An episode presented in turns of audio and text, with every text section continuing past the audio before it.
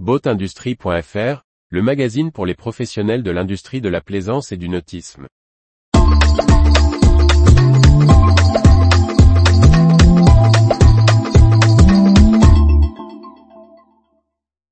L'électrique toujours au cœur des stratégies du nautisme.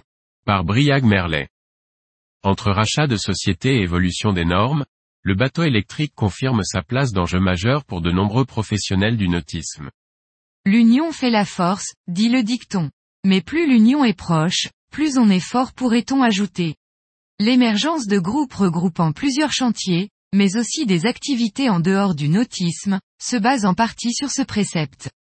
L'américain Winbago Industries en est le témoignage, présent à la fois dans le nautisme et le véhicule de loisirs. Fort de cela, il vient de racheter une entreprise de batterie, afin de sécuriser ses approvisionnements dans le cadre des motorisations électriques et de l'émergence des énergies renouvelables. En développement, aussi les partenariats sont essentiels. Du côté des motoristes thermiques, les accords avec les spécialistes de l'électrique se suivent pour créer des moteurs hybrides.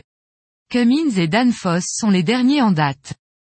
En parallèle, la filière doit s'organiser pour faciliter l'arrivée des bateaux électriques. L'association NMEA ne s'y est pas trompée en publiant de nouveaux standards imaginés pour répondre aux motoristes électriques. Si le tout électrique n'est peut-être pas le seul avenir du nautisme, il ne fait plus de doute qu'il y tiendra une part centrale.